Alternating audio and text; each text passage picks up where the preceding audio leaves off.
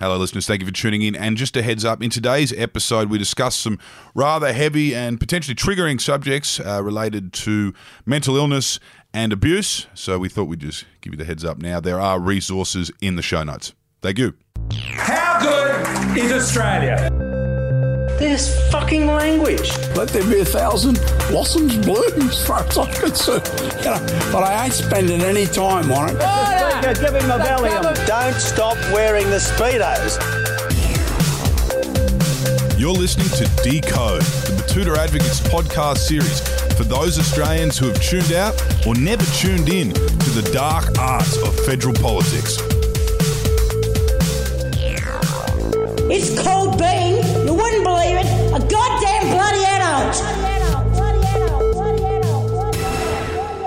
Well, in a couple of days' time, Australians will head to the polls to decide their future. And today's episode of the Betoota Advocates Decode podcast will be the last interview we publish before that date. My name is Clancy Overall, editor of the Betoota Advocate, and I'm joined by Errol Parker, editor at large. How are you, Errol? Are you sick of this shit yet? No, Clancy, I think that's a wrong attitude to have in these dying days of the election campaign because this is when the politically uninvested start to open their ears and eyes to the messaging that each party is putting forward. The televised debates are over, and now it's time for just some raw, old fashioned campaigning. Something that both leaders need to keep in mind. That is true. And uh, either way, this hideous news cycle will come to an end one way or another this weekend, providing it isn't a hung parliament, because if that's the case, we might not ever hear the end of this shit. But a hung parliament, though, is not the worst outcome. I mean, Bob Katter got his first dam, and in the interests of uh, democracy, I'd say it's probably the best outcome. Well, that certainly is the sentiment shared by many people in Western Queensland. Now, back to today's episode. Throughout this uh, federal election podcast series, we've tried to remain as you know, uh, balanced and uh, impartial as possible. We've interviewed both sides of the political spectrum, from David Littleproud, the Ag Minister, to Murray Watt, the Shadow Minister for Emergencies. We've uh, interviewed independents like Allegra Spender, David Pocock, Rebekha Sharkie. We've even interviewed the Torres Strait Islander incarnation of Bob Katter in the shape of Rod Jensen, the KAP candidate for Leichhardt up there in the tip. Yes, we've certainly cast a wide net. That's to avoid accusations of taking funding from any political organisations or billionaires with vested interests, which we've never done and we never will. And we'll leave that to the good people at Sky News. But if you're listening, Walshy, wouldn't mind a little cash injection or a piece of timeless art. Yeah, yeah. Holmes à Court. Holmes à Court. You know, those checks are still blank. Give us a call. Anyway, unfortunately, uh, things rarely go to plan when it comes to trying to remain balanced and provide, you know, um, fair and authentic news. Rivals the uh, authenticity of the salt on the sun-burnt dirt that surrounds us here in the Western Queensland Channel Country. It's hard in the Outback journalism game. We always wanted to finish strong with the final two episodes by interviewing a frontbencher from both of the major parties. Last week we had Chris Bowen MP, Shadow Minister for Climate Change and Renewable Energy. And this week we had hope to get the Federal Treasurer Josh Frydenberg on. Unfortunately, that fell through because Josh is currently in the fight of his life to save his job from an independent challenger in the shape of Professor Monique Ryan down there in Kooyong. Yes, we then reached out to a range of other Liberals, but it seems the memo has gotten around that the Morrison government, to avoid any unnecessary media attention, kind of uh, left us on scene. We couldn't even get a moderate backbencher like uh, your Jason Falinskis or even your Dave Sharmas. But, you know, with the greatest respect, we might as well take off one of your shoes, Clancy, and interview that because I'd say our many millions of listeners would probably get more out of it. Yes, we um we don't feel like the fact that we weren't able to finish with Frydenberg makes us lefties though, because earlier in the campaign we interviewed Nats and Libs. So go back and listen to that if you want. Shout out to Senator Jane Hume for joining us a few weeks back. You were the only Liberal to put your hand up. Luckily for us though, today for the last episode, the last episode before the election, we have managed to wrangle an interview with an expert on both policy and politicisation in the sense that uh, she works on policy and is the victim of politicisation from those she is trying to work with. Anyway, we'll get into all that. I think this introduction has gone on far enough. Yes, Clancy, as per usual, you're dribbling again. Listeners, let me introduce today's guest, friend of the show, Grace Tame. How are you? Oh, look, I am all the better for being on the Betoota podcast with you two legends. Well, thank you for joining us. Oh, no worries.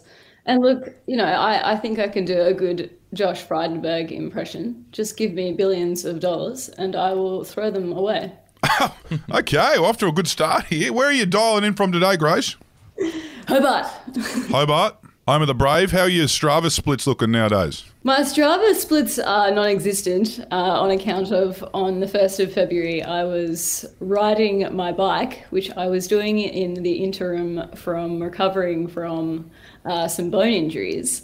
And then, of course, I came off my bike and I broke my collarbone. So I haven't been really able to do very much at all. But you know, things could be worse. I didn't suffer any kind of brain injuries that I know of. Well, you know, I thought it was more or less to do with the fact that the sun goes down on the 8th of May in Hobart and comes up again on the 29th of August. This is what we're led to believe here in Western Queensland. uh, yeah, look, whatever. Bit of Hobart sledging to get us going. Now, Grace, has the 2022 federal election campaign just has it been as fun for you as it has been for the rest of us? Fun, yeah. Oh gosh. You know, I'm at once surprised and not surprised the depths to which this particular lot are prepared to sink. Never ceases to amaze me. And it's got nothing to do with party politics. I hope that Australia's realising that now. It's everything to do with human decency, basic human decency, really. It's interesting. There are a lot of parallels between this government and the Trump government. Mm-hmm. I was living in the US and was there for at least the first half of Trump's term. And you guys would be familiar with, or, or I assume you would be familiar with wrecking crew politics or that theory of, of leadership. Yeah. Yeah, yeah, we are. Do you want to explain it for the listeners? Oh, well, it's really just abandonment of the people to the extent that there's a, an increasing privatisation of services. I mean, to cut a long story short, what the ultimate upshot of that is a complete deterioration of the middle class. And really, what happens is the rich get richer and the poor get poorer to a really, really awful extent. Well, yeah, it sounds a lot like what's uh, happening here in Betoota with Mayor Keith Carton. I think he's a bit of a wrecking ball. Yeah, absolutely. And what you're describing there, Grace, it's happening in councils and governments right around Australia. The idea of painting yourselves in government and government, whether it's you or your opposition, painting yourselves as useless in the eyes of the voter so that they tend to lose faith in the system itself. It's deliberate abandonment and neglect. It's mm-hmm. very calculated and it's quite insidious as well. So this persecution of minorities, you know, and the deliberate sacrificing, I suppose, of Warringah through the scapegoating of Catherine Deves is a political tactic mm-hmm. that has a sort of broader design to it, and that is to appeal to the morals of people who have an ideology that reflects Scott Morrison's own. Mm-hmm. And it's really quite sad. And I think perhaps what Scott has forgotten, you know, in the fog of his Canberra hive mind, perhaps, is, is that throughout his tenure, he has thrown a very high number of minorities under the bus, and that it isn't just a game to people and the public it is our real lives. And you know he might be semi detached from if not completely detached from it all up there but out here we don't forget. Mm-hmm. And it's starting to add up now. And you know who's going to be the prime minister for all these minorities? You know because in reality the trans community are australians. Mm-hmm. You know and the trans youth they are our future. Children are our future. Who are the voices of those people? Who are the leaders of those people? If not you know our prime minister and you know women and the disabled community who he sort of outed himself as, as sort of above Yeah. you know and that was what that comment was about. And i don't think perhaps that take wasn't explored you know because people were like oh he didn't mean it. And it's like oh, well of course it wasn't that it was planned. You know somebody from the audience asked that question. But in that moment what was revealed was that that comment came from a person who sees people who are different to him in some way as being, you know, lesser than or, or you know, and it's become quite obvious now. There are lots of different people who's he's been prepared to sacrifice. Unfortunately, there are people in society who believe they are entitled to discard others who either challenge their power, who challenge their ideology, Just an inconvenience to them. Or people who were never going to vote for him anyway. yeah, or who persecute minorities, to bully even allies, to backstab friends. Like one of those people is the prime minister. It's interesting you say that they're adding up because I've had to think about this just while you, you're talking now, and it's kind of it was one thing to scapegoat the Muslim community heading into an election, but now we're learning that he also scapegoats the Christian Arabs into being Muslims, like he did there with Michael Towke down there for the pre-selection.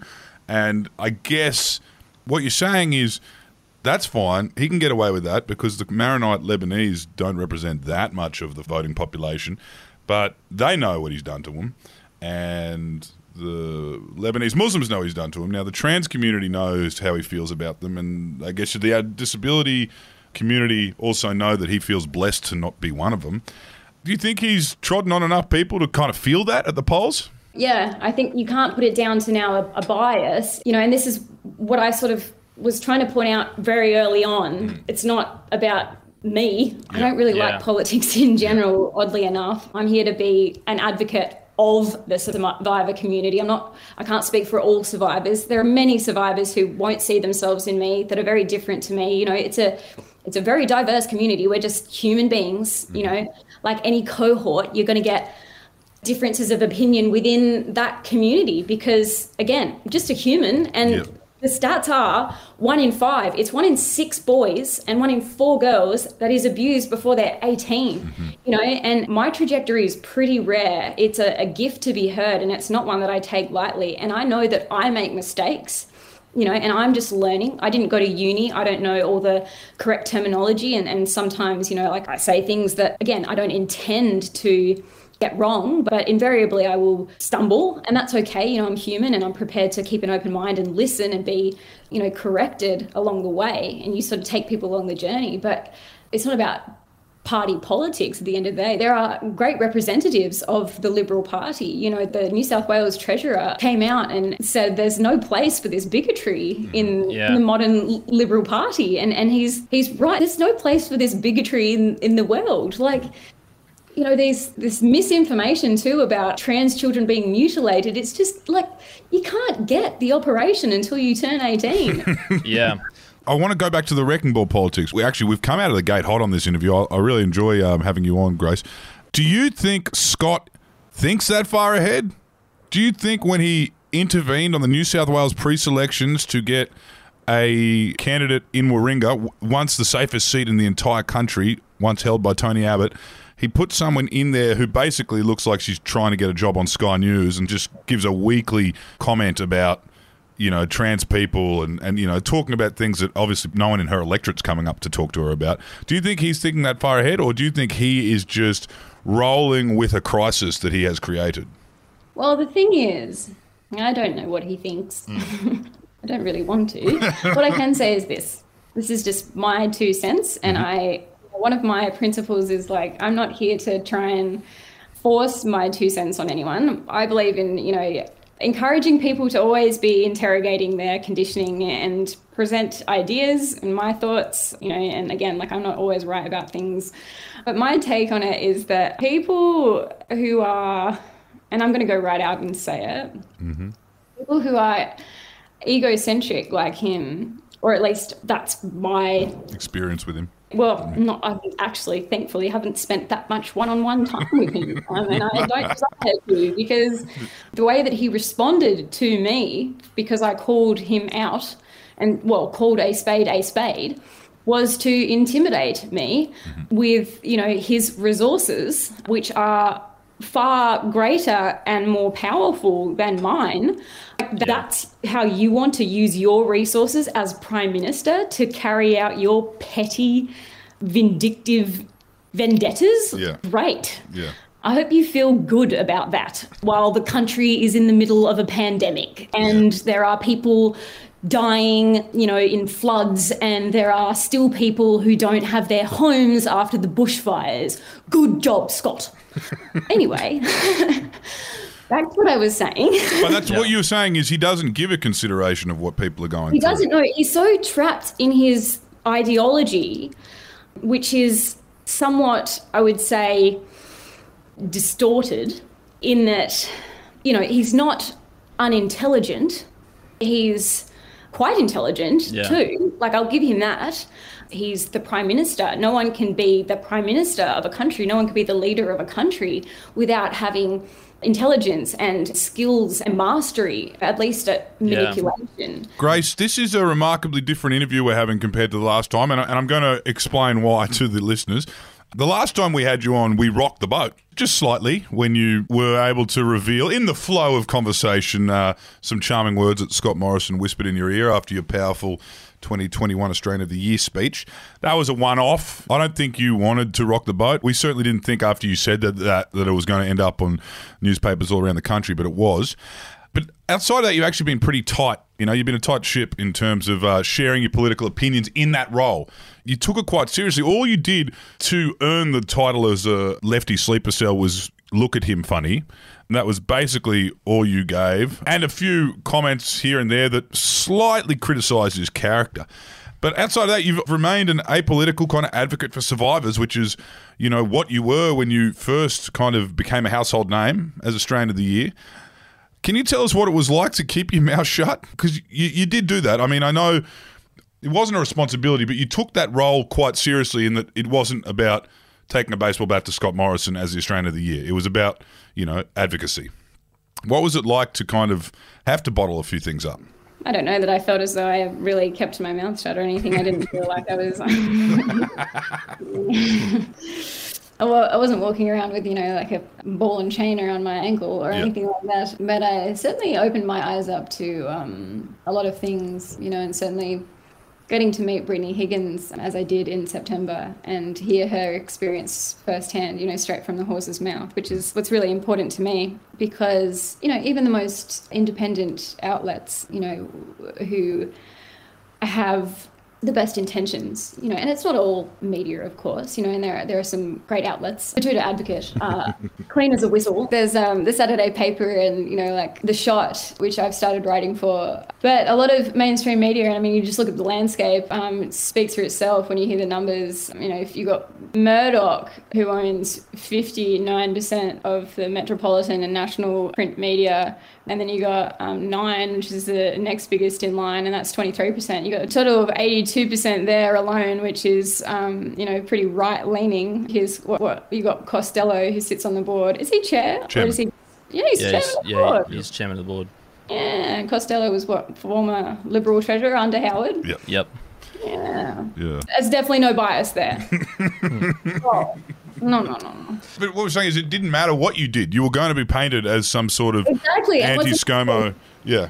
What's interesting, how about this? If we just, again, this is what it's really about. It's about sitting back and critically thinking about a lot of these things.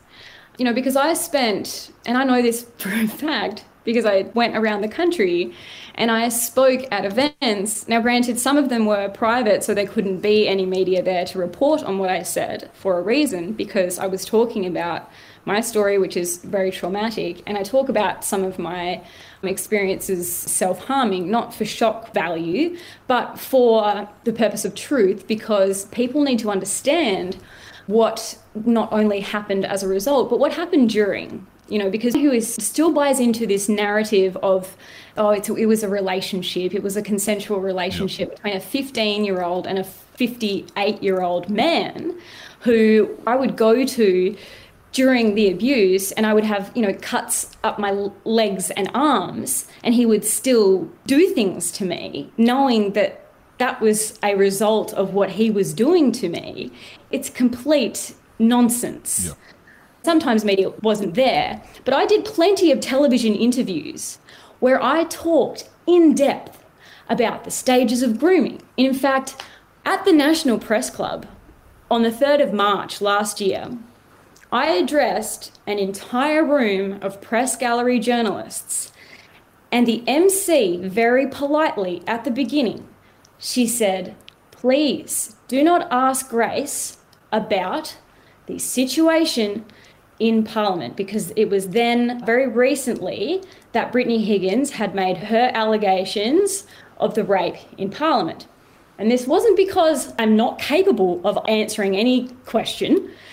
It's mainly because what happens when you talk about these very activating subjects, when a human being or an animal is put into their um, amygdala, where trauma resides, they are reduced to an animal. It's fight, flight, freeze, or fawn. That's where you go. You can be a rocket scientist Yep. and it won't matter. Logic becomes very hard, if not impossible, to access. So, all these gotcha questions that journalists throw at you, it's really actually quite cruel. It's not that I'm, again, incapable, but, you know, again, it doesn't matter who you are, you just reduced to those trauma responses. And then I even in my speech explained this to journalists that, you know, ditch all your trying to get ratings or whatever. Like I remember when I first got my voice back in 2019, I had an earpiece in and I was by myself in a room and I was on, I think it was Studio 10 and Kerri-Anne Kennerley. I couldn't even see anything. And Kerri-Anne Kennerley, after playing a clip that had the pedophile's voice in my ear in an interview with Bettina Arndt, which really activated me because I don't really like to hear his voice, go figure. She goes, Take us back to your darkest moment. And it was like, Fucking Christ. yeah, it was like, it wasn't really pleasant. I was actually um, in the midst of a bout of anorexia at the time. I was really underweight and not very well. Like I, I held my own, but it was live on national television. You know, it's like a box of chocolates in that moment. You could, could get anything, and it's like, yeah, okay, I'm tough, but you could do that to someone and they could break down and cry. You could do that to a war veteran and they would cry. Like, yeah, sure, Yeah. I haven't been to war, um, and I'm not comparing myself to someone who's been through that. But like, I've also been through domestic violence too. These are respo- natural responses. Yeah. It's not nice. Don't do it. Yeah. So I explained in a very conciliatory way too to this room full of journalists, please don't do it. And also, the experience of abuse itself is underpinned by an erosion of boundaries, especially as a child and as someone who had no concept of boundaries from coming from a broken home and suppressing my own needs in order to fawn to one of my abusers before this abuser who I was fawning to as well. I didn't have much of a concept of boundaries and I was just asking for some basic respect. And this MC had too. And what did every journalist, I shit you not, every journalist do? As soon as I was finished, every single one asked me about politics and they had every opportunity to, you know, raise this issue of grooming on the national stage. And they all just wanted in their little insular group to Yeah. ask about politics, to get their gotcha moment, you know, and it was disrespectful. Yeah. It recreated that dynamic wherein they held all the power and I was beneath them. And they, they weren't aware of it. Yep. And I was very respectful to them in that I answered their questions, but Yeah. they couldn't see the irony right in front of their eyes. Do you reckon it's always been like that, or do you think this is a result of a kind of uh, news cycle that's treading water and they don't know where the industry's headed, or they're going for TikTok moments? That seems to be a feature of the current federal election campaign. Or do you think that's just them? There's the egos and there's a microphone in their hand and they're pointing it at you. No, look, I don't know. I mean, it's, it's not for me to make sort of broad stroke assessments of an industry which is, you know, in part, you know, you can make assessments of the industry itself, you can make assessments of journalists themselves. You know, there's lots of ways to sort of unpack it. But I think that the state of Australian journalism is pretty bad, I would say. Mm-hmm. The sensationalist journalistic model, it's really awful because, you know, once upon a time, journalism was something different. It was just what was supposed to be a, an objective thing where you Yeah. transmitted information from one source to another and it was reporting on both good and, and tragic events. And now it could be said that the media contributes to them in some ways. And there is, you know, like in the case of the Kitching saga, I mean, that was a confected saga mm-hmm. and one that was driven in many ways by the media. Did you feel like there was any pressure to really conform to what the public perceived to be the right way for an Australian of the Year to act? Because, like, I think a lot of people have this perceived kind of notion that the Australian of the Year should do things like when Robert D. Costello opened the Arana Mall in Dubbo. That's what a lot of people think the Australian of the Year is there to do is to simply perform a civic duty on behalf of the Australian people. Was there any pressure you felt to conform to, you know, this cookie cutter way that people like to think? No, I mean, many things can be true at once. You know, like I'll always be grateful for the opportunities, and, and again, like having a platform is a gift. And in many ways, I owe a lot to the Australian of the Year Awards platform. And then at the same time, you know, I, I could say that, like, I don't think a lot of people realize what um, it also has cost me and my family. I know because again, I didn't ask to be named Australian of the Year or nominated for Australian of the Year. It was something I had really no concept of or very little concept of prior to it all happening. And it, and it happened so in such an accelerated way. You know, and there's sort of a very real reason why trauma is processed over a long period of time. And what happened in, you know, especially in that really concentrated 12 months, and it's still happening now, Yeah. is that you know a lifetime of trauma was amplified it was also then scrutinized um, you know just relentlessly relentlessly Yeah. um, you know so what I, what I was saying before is that there was this fantastic opportunity for all of this information that I was giving about pedophilia, about you know sexual abuse um, of children, and particularly about this issue of grooming, which I was really trying to bring to the fore. You know about how successful predators are at you know manufacturing this even love um, and fawning that their victims uh, sort of become possessed into feeling, or not even feeling, but possessed into believing that they feel for their abusers. And I was trying to sort of really highlight this. And in, in a lot of ways, there, there was some coverage of that. But the media really focused on because it was, you know, and, and who knows to what extent the government is deferential to the media or vice versa. And that's, you know, like I, I don't know. But, you know, it became the mainstream media, especially the Murdoch press, spent you know a disproportionate amount of time reporting on this supposed obsession that I have with the prime minister, whereas in reality. I would say that 1% of the talking that I did or the commentary that, that I've done Yeah. has been about him. Like I have traveled Australia and I have done delivered, you know, 45 minute keynotes followed by half an hour Q&As about Everything but him. Yeah. I don't really talk about him.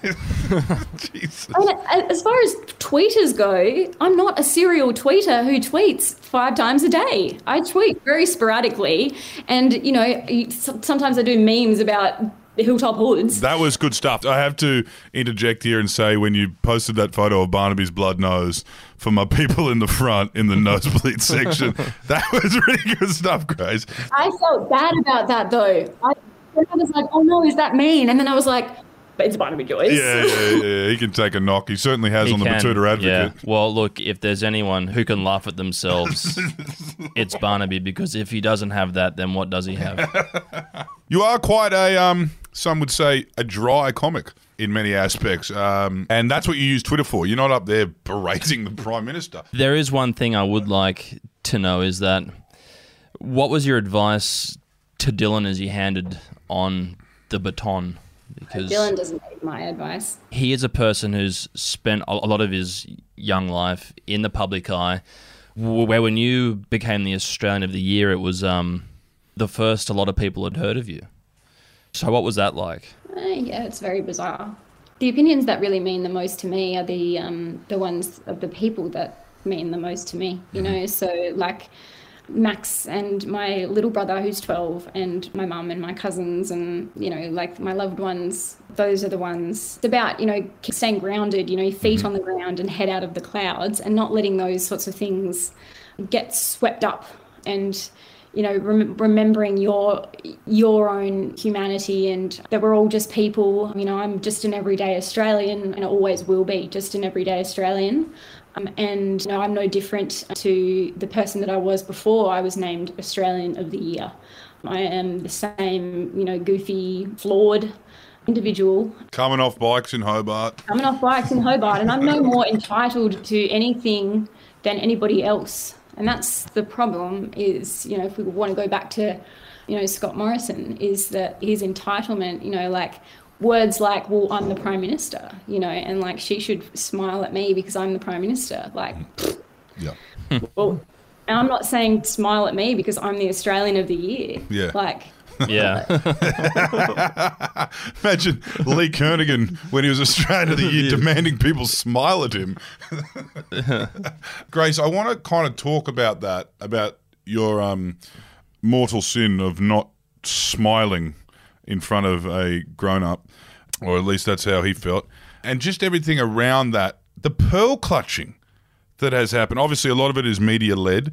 Yeah. A lot of it's artificial pearl clutching. I pearl mean, clutching. The same happened, you know, with every little fucking punch they could land on any advocates. The same thing happened with Goodesy, and I'm not comparing the two things, but any slight flaw or anything that they could run with, the media, they would. Do you actually think that translates to the punters? Do you actually think anyone cares about a bong? I certainly don't. I mean, Jesus, I, I, I couldn't believe the outrage. Do you think people care as much as we're led to believe the outrage surrounding, you know, the side eye, the photo of the bong from fucking 10 years ago, whenever it was?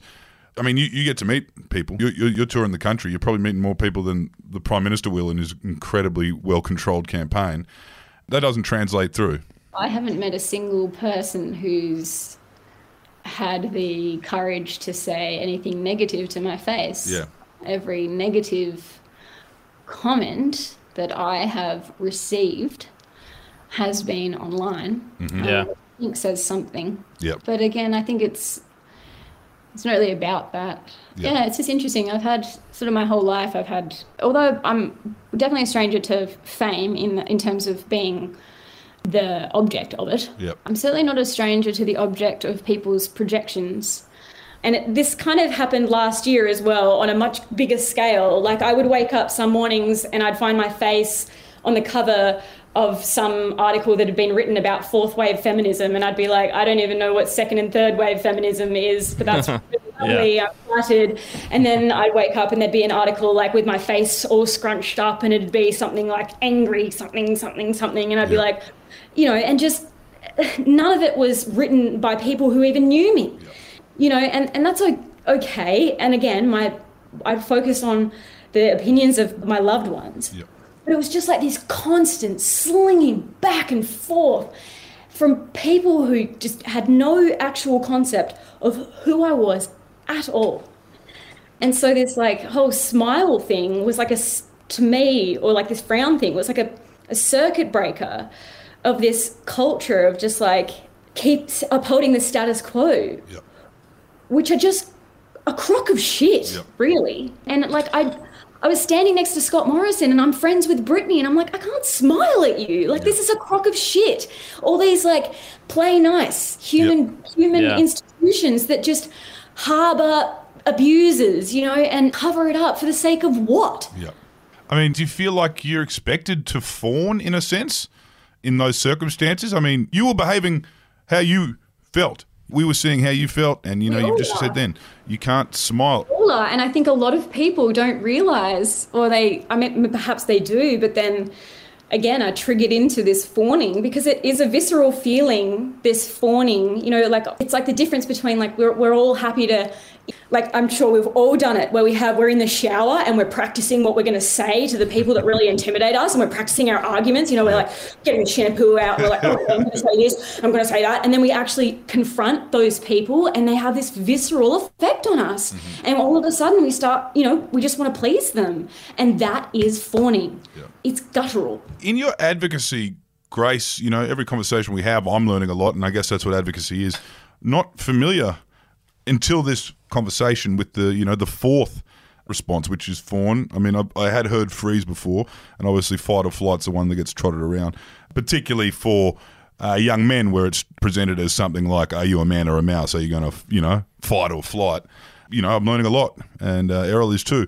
How do you have these conversations around policy when you're talking about these things to people who think they know everything, uh, aren't as receptive as as we are to your advocacy, or uh, aren't interested? Well, you've got to talk to people again. You know, like it's got to be uh, the right time and place, and you've also got to understand that you can't force people to listen.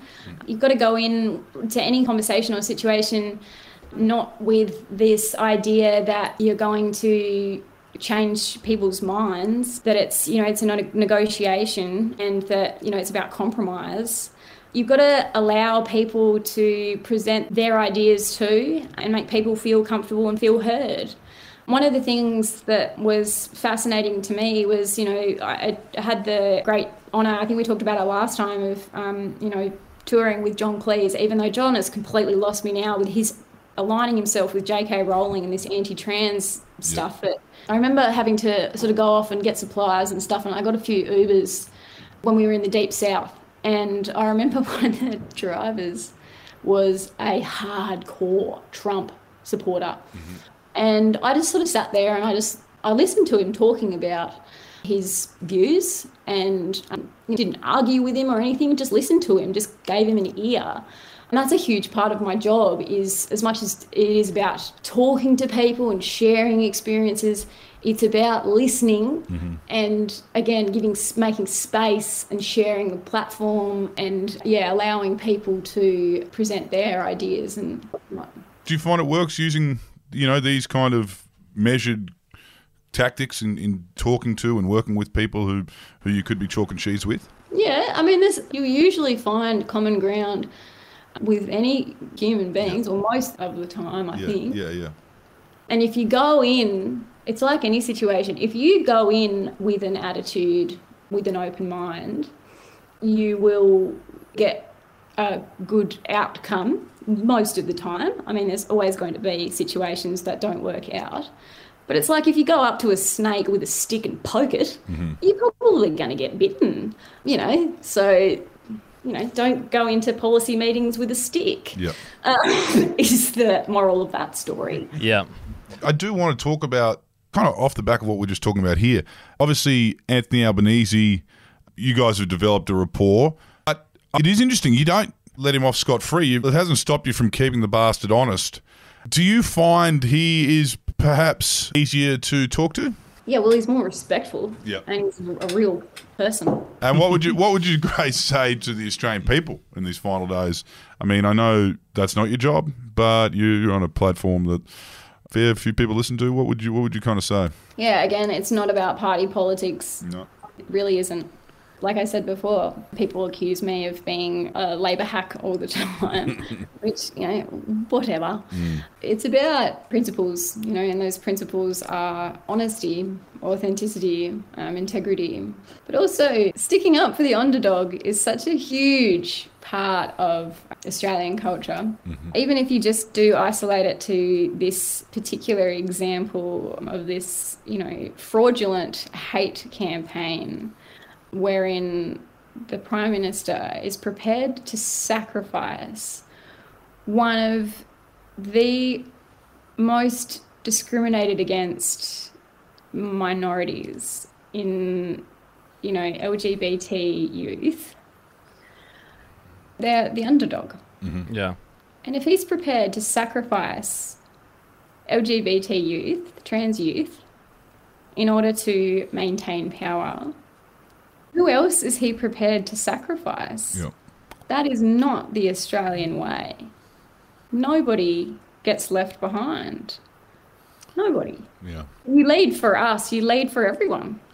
Just, just yeah. ask yourself that. Like, yeah. it, you know, I, I can't tell you who to vote for. I can't tell you, I can't tell you what to do. That's, that's again, that's not my job. But just ask yourself, like, you don't have to sit like you don't have to have these people in your home if that's what you're worried about like like if that's all you know yeah. they're not forcing their values on you. That's the whole point.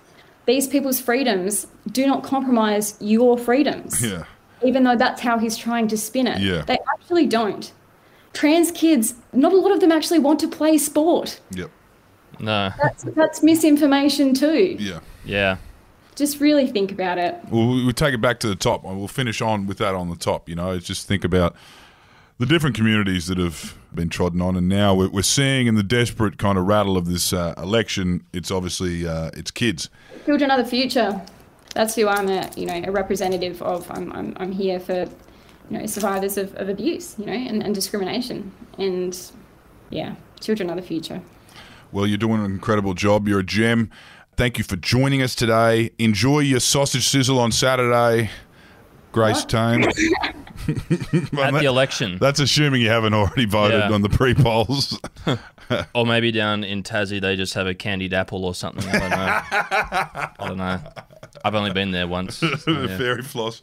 Yeah, thank you for joining us, Grace. It's always it's always great to have you on, and we'll have to catch up when we inevitably go down to um, that museum of necrophilic art. Uh, is that what it's called? Oh my goodness. May, may as well be. Yeah. Thank you. That's our final episode of Decode before the 2022 federal election, and it has been uh, quite an insightful yarn, particularly, uh, I'll say so for myself. And um, thank you, Grace, for again lending your time and labour to talking to us and our listeners. No worries. Thank Thanks, you. Grace. Always a pleasure.